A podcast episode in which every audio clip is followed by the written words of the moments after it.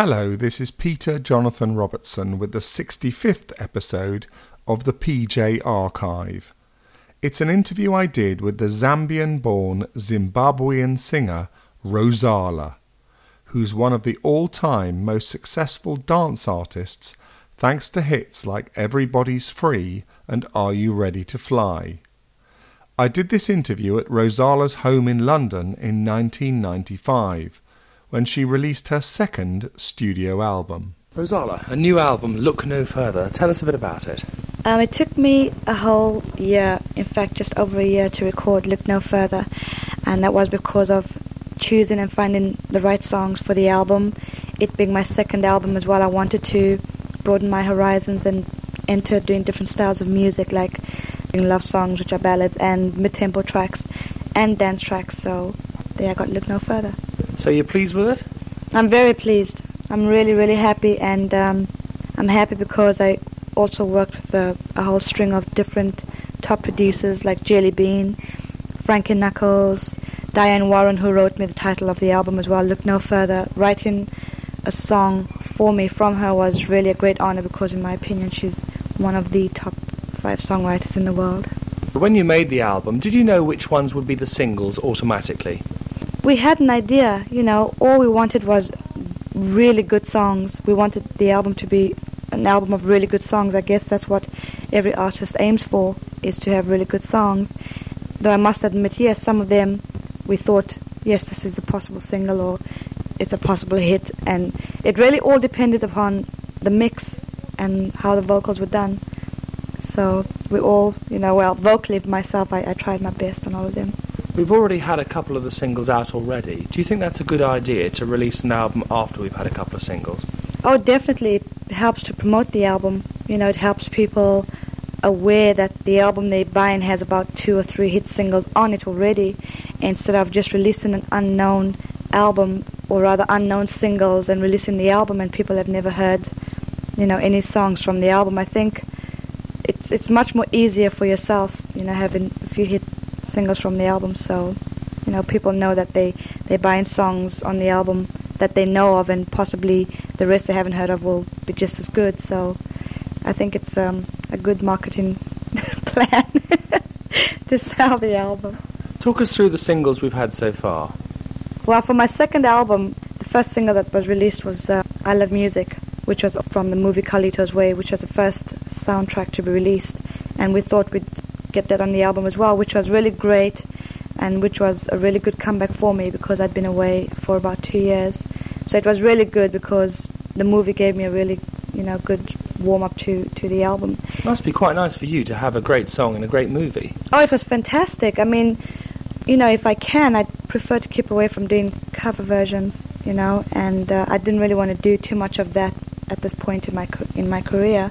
I think I'd rather do it when when I'm more established. But um, you know, it turned out good. It was a great opportunity.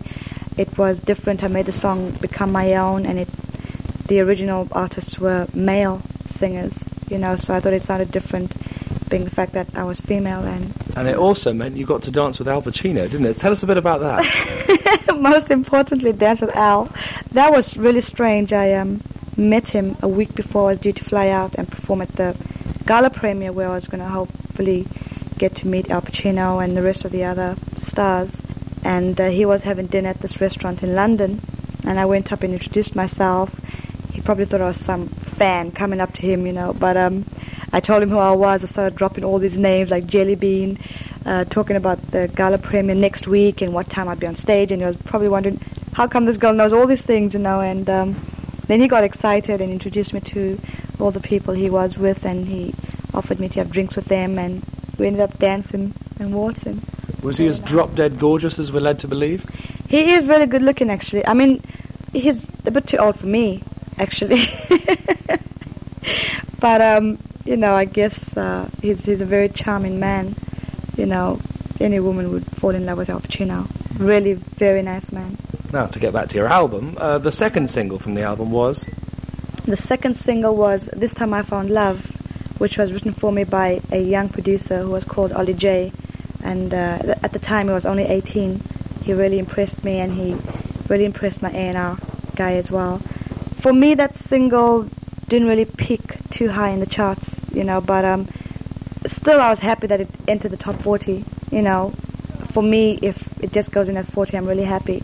But at the same time, I don't want to get too caught into chart positions and what number you went in at. You know, I'm just really happy making good music, you know, but um, you get drawn into all this chart position thing and everything, and it's very, very difficult to ignore, you know. But having said that, you know, it still made a hit, and you know, you continue to look onwards and forwards, which gets me to the third single. and uh, the third single is called Never Love the Same Way Twice. It was very special doing that song because it was written for me by three songwriters. I don't. Well, I, I wouldn't say it was written specifically for me, but I was re- looking for that type of song which had a 70s, 60s feel, but was also very in with the 90s. So it was written by Rick Nowels, David Mundy, and Lamont Dozier. And Lamont, you know, I used to see his name on all these Motown artists like uh, Diana Ross, Aretha Franklin, possibly the O'Jays. I mean, Lamont Dozier's name for me was every, everywhere. It was either Lamont, Holland, Dozier, you know, that sort of thing. So it was a great honor in one of his songs, and I also uh, got to speak to him over the telephone. Unfortunately, we didn't meet because it was whereby I was in the studio and uh, I was flying out from London to go to New York, and he was flying in on the day I was leaving, you know. So, um, but we did speak, and he was very pleased I was covering his song. Now, you mentioned uh, cover versions earlier on. You're actually doing a cover version of Losing My Religion by REM, Right. which I would have thought was a very brave thing to do, considering how recent that was a hit. Yeah, well, the reason I agreed to do that was because two guys called DNA, who go by the name of both Neil and Neil, uh, sent um, a demo track of the song to my A&R guy and said, "We'd really like Rozalla to cover this. You know, please play to her. We think she'd be the perfect vocalist to put down a vocal on this track." And uh, I got into my A&R guy's studio. He played me the track on tape, not telling me that it was for me or the plans behind it, and it sounded totally different. It, it had a guide vocal, you know, and uh, the song sounded completely different to the original. It's a dance track. It's really up tempo. It was just com- a, a whole new song altogether, and I loved it because, like, you know, I'm into dance music. That's where I'm coming from, and uh, I agreed to do it because of that. You know, it was completely different. The only way you would know it's an REM track is like if one really knows the lyrics and everybody knows the line "Losing My Religion." You know, so you know when a lot of people have seen the title to "Losing My Religion," my album, that is one of the titles that jumps out at them. You know, whether it's a dice thing or not, I mean, I you know, I guess it is, but you know, like I say, what I have got going for me on this "Losing My Religion" track is it's very different. It's a dance track and it's not a, a replica of the original. Now, in the inside cover of this album is quite a, a raunchy picture of you, really. Was that a deliberate thing to sort of make a sexy image? I've always been sexy, darling. Do you Like- normally wear clothes like that?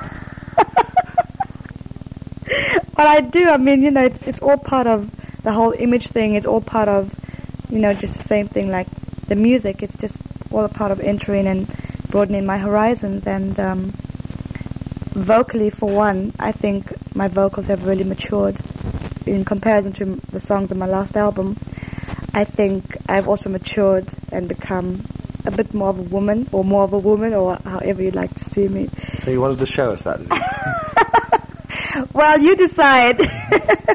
but um, I was very happy to, you know, pose with. I mean, it's not completely naked or anything of the sort. It's just like an illusion. So, I think I, uh, that's what I'll say about that.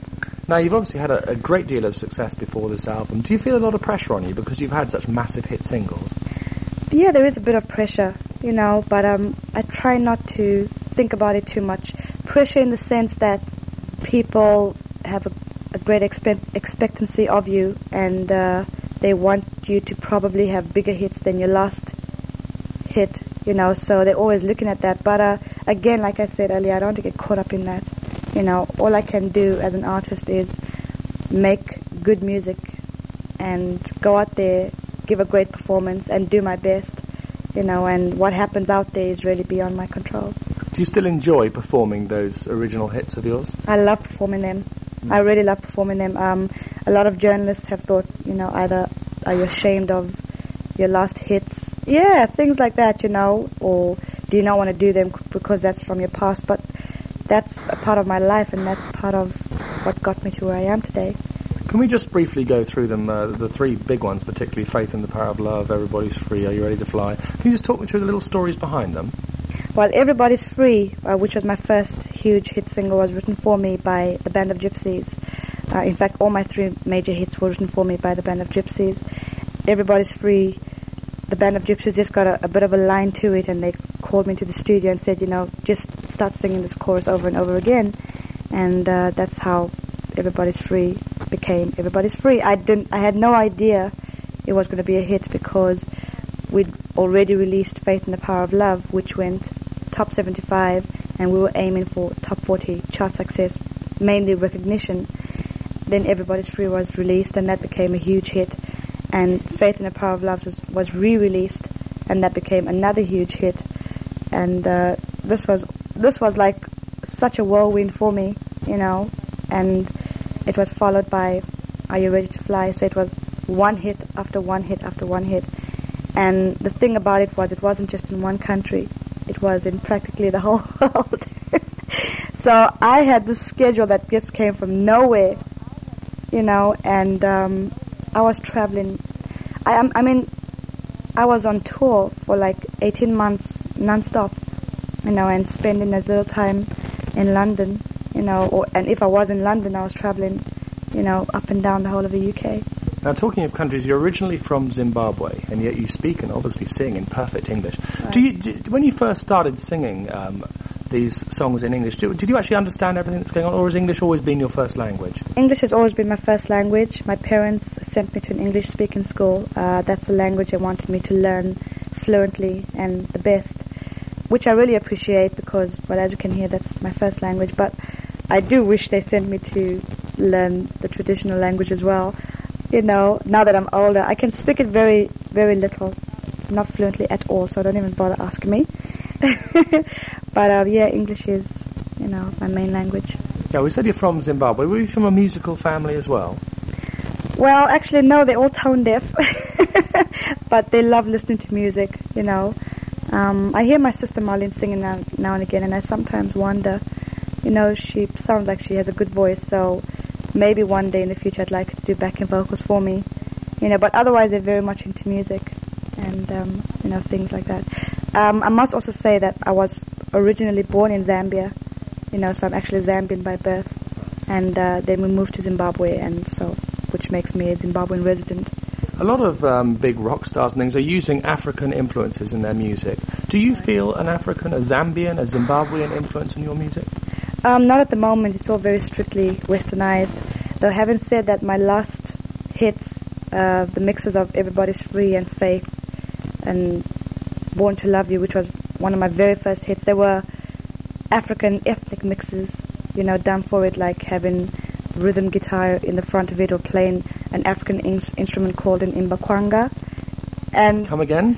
an imbakwanga. I don't even know if I'm pronouncing it correctly, but it sounded great because of these pianos, sort of synth sounds, you know, and these uh, percussion drums and everything. For me, it was very important to have that, and that was done in the mixes. So it's still very important to me, and hopefully in the future I'll get to also working with um, African artists. So how does the name Rozalla come about? My father called named me Rozalla. He called me Rozalla, and uh, I've never heard anyone else called Rosella apart from when I went to Australia. Um, I saw a postcard with the Rosella bird, and although it was spelled differently, but the spell the, the pronunciation was the same as Rosella. And then another time I went into a grocery shop and I saw a Rosella jelly, and that's the only time I've ever heard of anyone or anything called Rosella. So I, I don't know where my dad got the name Rosella. What does a Rosella bird and a Rosella jelly look like? Well, the Rosella jelly looked like strawberry jam. It was red strawberry jam, and uh, so that made me laugh, you know. And so all my friends would say, "Hey, Rosella jelly, Rosella jelly." And when I went to Australia about two years ago, um, I saw this postcard that I sent to all my friends because I was like, "Wow, this, you know, Rosella, Rosella bird." It was a parrot-like sort of bird with the brightest colors you've ever seen. A very beautiful bird. a very, very beautiful Rosella bird. and there you go. There you go. And what's your full name then? Rozalla Sandra is my middle name, and Miller is my surname. Where did you get your interest in music originally, and where did you get this incredible, powerful voice of yours? Um, I guess the voice came from God. um, I must say, it's a, a natural talent, and um, I just always wanted to be a singer all my life, you know. And uh, I guess ever since I can remember, I used to tell my mom and dad I wanted to be a singer, you know. And so I first started performing at the early age of 13, and ever since it was all go. There aren't many big stars to have come out of Zimbabwe. The only person I can think of is Bruce Grobbelaar, and we don't really talk Right. about much him of it at the moment. But you, is that a great thing for Zimbabwe? Are you a big star over there now? Oh yeah, they're very proud. I went home earlier this year. I must. I, I noticed the difference in the way the people reacted to me, as far as the media. When, for instance, they heard I was in town, excuse me, they went crazy.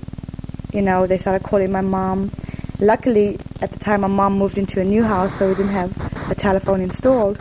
And the only way they could get us was at my mom's workshop. So the phone never stopped ringing, and my mom even said, "I wish I had my business calls coming in this much." And um, I, I did a few uh, radio interviews that were live, and they had people phoning in, and some of the calls were, you know, really made me feel emotional. They were saying the most fantastic things of how proud they are of me. One caller said, you know, I really don't care, even if you're not living in Zimbabwe and you're living in England, you're just making us proud. And, you know, and just keep at it. And one caller said, you know, you're the pearl of Africa, and all these wonderful things. So um, it was quite emotional for me. Then the, TV stations, usually when you do TV interviews, you go to the stations. Oh no, they came to my house in Zimbabwe, and there were these TV cars parked outside and doing an interview with me, you know, at the house in Zimbabwe. So all that really made me realize, wow, you know. It's a fairly different story to how you started out. You started out as a receptionist, didn't you, at the record company? No, I used to work as a receptionist at various uh, different companies doing temp work, and at the same time I'd be performing in the evenings or going to the studio to record singles or whatever, um, doing weekends or when I had time off, and that's how I started that. So how did you get your break as a singer? Well, in Zimbabwe, um, I was with a band, so we'd perform every weekend around Zimbabwe. And uh, again, like I say, whenever I had time off, and because I was doing temp work, it wasn't like I was doing permanent work. I'd be in the studio recording, and I managed to get myself a record deal in Zimbabwe with a local record company. They released five tracks, five singles that I did for them, and they all were very successful for, for me in Zimbabwe. And that's when I realized after the, the five singles and the success I had, I was still working as a receptionist, something I didn't want to be doing. You know, I wanted to do music and make a living out of doing music, out of what I loved doing, and I couldn't achieve that, you know. And everywhere I went to Zimbabwe, people knew me, you know, and uh, I'd still have to have a daytime job. People would walk into the office and say, "Oh, I know that girl. I saw you on TV. Can I have your autograph?" It was quite difficult having to pick up the phone every now and again and sign autographs, and in a certain sense, it was a bit embarrassing as well. I also realized that, you know, I'd reached my peak in Zimbabwe because it's a small country, it's a small market, and had I stayed doing that, I wouldn't have gotten anywhere. So, um, being the ambitious person that I am, I thought, let me head for London, you know, where it's more competitive and where it's even more seriously taken. You mentioned that, that one caller who'd been very nice about you coming over to England, but I mean, do you think there was a fair, fair feeling of resentment that you'd betrayed them in any sense by coming over here? I don't think so, you know, because they feel happy enough that I talk about Zimbabwe and always mention that I'm Zimbabwean, you know, and uh, in that sense, whenever, like again, when I went home to Zimbabwe, the newspapers always touched down on the fact that she's our home girl, and take note, she never ever dismisses Zimbabwe. She always mentions she's from Zimbabwe, so just that makes him happy. And again, the Zambians also get very, you know, uh, edgy about it, and they, again, when I went to Zimbabwe, the DJs were saying, born and bred in Zambia, on loan to Zimbabwe, and recorded in the UK. Is that how you feel about yourself as well? Do you feel that Zimbabwe is still your home and that's where you'd like to be? Very much so. I love Zimbabwe. It's a beautiful country. Uh, my immediate family all live there, You know, the only family I have here, obviously, is my sister who's come to university, and I have an aunt that's living out of London. And the rest of my, all my family live in Zimbabwe, and I have relatives in Zambia as well. Tell us a bit more about yourself because, you know, obviously we know your records very well. We don't know much about you, though. Um, tell us how old you are. You're not married, kids, and. Um, how old I'm? Oh, whoa, whoa, whoa! Do Big give my- a woman doesn't like giving her age. I mean, I don't mind. I'll give you my age. I'm 30. I'm 30 years old, and um, I'm not married, but I am currently seeing someone. So that's very nice because I only just started seeing him. So um, I hope it lasts. What sort of things do you like doing away from your work and things? Do you go out clubbing a lot, that sort of thing? We imagine you must be doing that all the time. Not really, because I'm always doing club PAs as part of my promotional package. So, in that sense, you know, I've gotten to see a lot of nightclubs across the country, which is great, which is fantastic. But, um, you know, socially, I prefer going out to private parties. I love going out for quiet dinners. I love, love, my best pastime is staying at home. I love staying at home. You've met a few big showbiz stars. You mentioned Al Pacino earlier on. You've actually toured with Michael Jackson, which must have been quite something. that was the biggest thrill of my career up to date. And um, I was on tour with him for three months in 1992, his Dangerous tour. And when I heard the news, I just I almost flipped because I grew up, and Michael Jackson was one of my my fans in my childhood years, and never in my life did I ever dream I'd be on tour with him or mm-hmm. meet all the people that I'm meeting today. You mean you were one of Michael Jackson's fans? Yes. Right. I was one of Michael Jackson's fans and the Jackson Five, you know, and I mean, as a child or just anybody, whether you're an adult as well, you always think to yourself, well, yeah, you'll see these people on TV or you're going to watch their concerts if you're able to afford their tickets or things like that. But never in your wildest dreams would you ever think you'd rubbing shoulders with them or sharing the same stage, and that was something.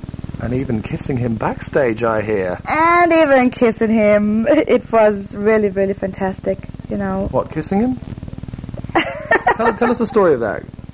Well, that came about because uh, it was the last day of the tour, and I was on tour with him for three months, and uh, I was really grateful. So I met him again for the second time, and uh, he was hugging me. He was so down to earth, really, really nice guy.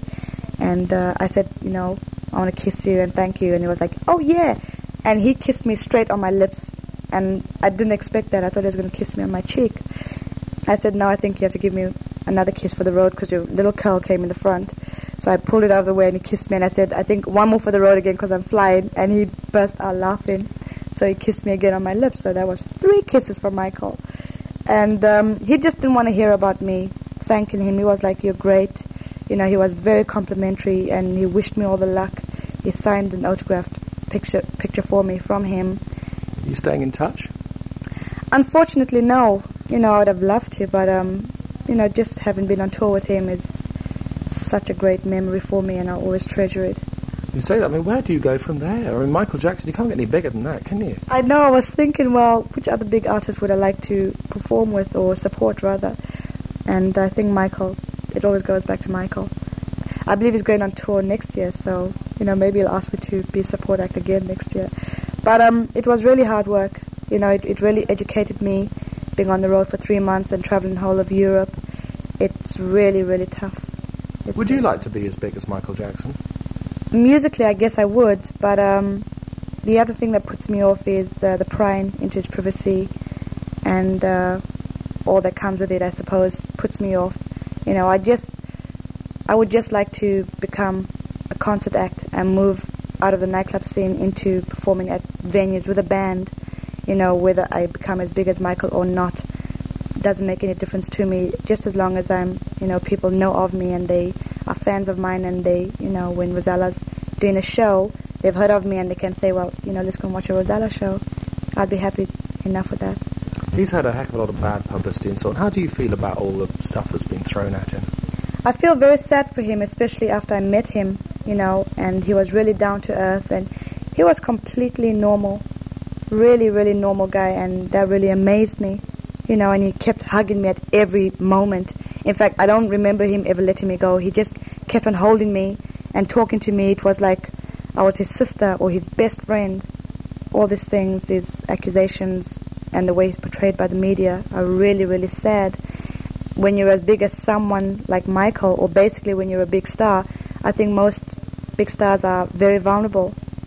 And it's difficult to go around the whole world telling millions of people that what you read in the tabloids about me is not true. You know, it's very difficult. How normal a life can you lead? At the moment, very normal. Thank God. I mean, you know, I'm still able to catch the tubes if I want to. I can still jump on the bus you know, without a problem. I can stop the cab on the road. Very few people recognize me, which at this stage in my career and life is very flattering for me because it's, you know, it's all very good words and good things they say about me. So most of the time I go by un- unrecognized, which is really nice. A lot of your fellow pop and rock stars, including Michael Jackson, have done a bit of acting here and there. Uh, do you fancy doing a bit of that or trying some diversions in your career? Acting really hasn't been something on my agenda. It's been more music and building my career and going to the next level and just basically climbing from there and putting my band together, my singers together, and you know that sort of thing.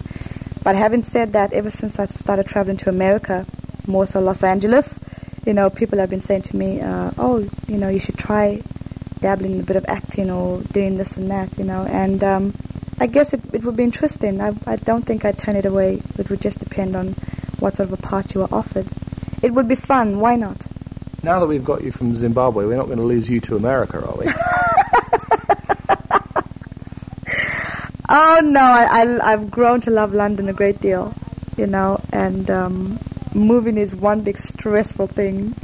But uh, again, it depends on the huge contracts and you know your line of work. I mean, you spend three quarters of your life working, and you know I want to reach my peak in my career. I'm very ambitious, and I know that I won't be doing this forever. But I'd like to obviously sing for the rest of my life, but reach my peak in the sense that when I'm there, I'm able to choose and pick what I want to do and what I don't want to do. At this moment in time, I can't do that. So if I'm offered something really good in America, say for the whole year or so, I'll take it. But I can't see myself living there. I love London too much. You mentioned your agenda earlier on. What about a tour from you? What's the plans? Well, I'm hoping to start putting a little small band together next year. Um, obviously, to go out and start promoting the album and getting the album established. And the more established the album becomes, the more bigger everything. This year, I'm just bas- basically doing um, promotional work like TVs, uh, radio, stuff like I'm doing with you. And uh, I have a few nightclub dates set up as well that I'm doing around the country and out of the country. But mostly in the country because I want to be in England, London for Christmas. So I'm here. Finally, what's your dream at this stage? What would you like to see happen? Um, I guess, you know, have as many albums in front of me, or rather at the back of me, and just continue recording and building my career and just basically growing and entering broader horizons. That's my dream.